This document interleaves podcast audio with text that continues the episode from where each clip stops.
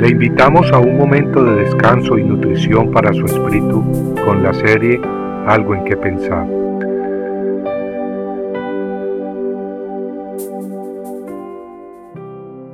Pero él les dijo, yo tengo para comer una comida que vosotros no sabéis. Juan 4:32 Los discípulos habían ido a comprar algo para comer mientras Jesús se quedaba junto al pozo de Jacob en Samaria. Cuando ellos regresaron le dijeron, Rabí, come. Pero él les dijo, yo tengo para comer una comida que vosotros no sabéis. Los discípulos entonces se decían entre sí, ¿le habrá traído a alguien de comer? La mañana había sido larga. Habían caminado bajo el sol caliente, viajando sin las comodidades de nuestros tiempos. Sabemos que Jesús estaba cansado del camino. Las escrituras mismas así lo dicen. Y ahora que los discípulos le ofrecen alimento, él responde tener una comida que sus discípulos no sabían. En Juan 4:34 leemos de esta comida. Jesús responde, mi comida es hacer la voluntad del que me envió y llevar a cabo su voluntad. Amigo, nosotros no somos más que el Hijo de Dios, y Jesús nos ha enviado al mundo con una tarea específica también. En Mateo 28, 19 al 20, leemos su mandato que dice, Id pues y haced discípulos de todas las naciones, bautizándolos en el nombre del Padre, y del Hijo y del Espíritu Santo, enseñándoles a guardar todo lo que os he mandado. Y he aquí, yo estoy con vosotros todos los días hasta el fin del mundo.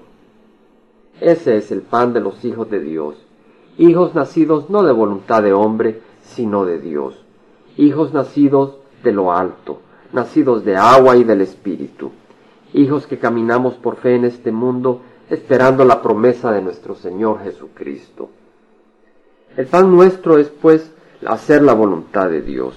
Esa voluntad que en Mateo 6:33 nos dice que busquemos primero el reino de Dios y su justicia y que todas las demás cosas serán añadidas. Esa voluntad que nos dice que nos amemos unos a otros y que caminemos en la verdad, sin unirnos en yugo desigual con el mundo. Esa voluntad que nos dice que actuemos justamente con los demás, pero que seamos misericordiosos con quienes nos fallan pues Dios mismo es misericordioso. Esa voluntad que nos ordena andar humildemente en la presencia del Padre Celestial, buscando no nuestra gloria, sino la de Jesucristo en todo lo que hacemos o decimos. Esa voluntad que nos pide que odiemos al pecado, pero que amemos a nuestro prójimo. Esa voluntad que nos dice que seamos la luz del mundo, que no nos avergoncemos de nuestro Señor Jesucristo, sino más bien que lo proclamemos a Él y su mensaje, y que lo proclamemos no solo con nuestra boca, sino también con nuestra vida y acciones. Esa voluntad que nos dice que oremos constantemente en espíritu y verdad, y que oremos sin cesar.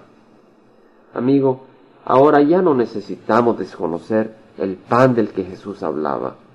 La pregunta es, sin embargo, ¿es ese nuestro pan también? Y yo le pregunto, ¿Es ese tu pan? ¿Qué piensa?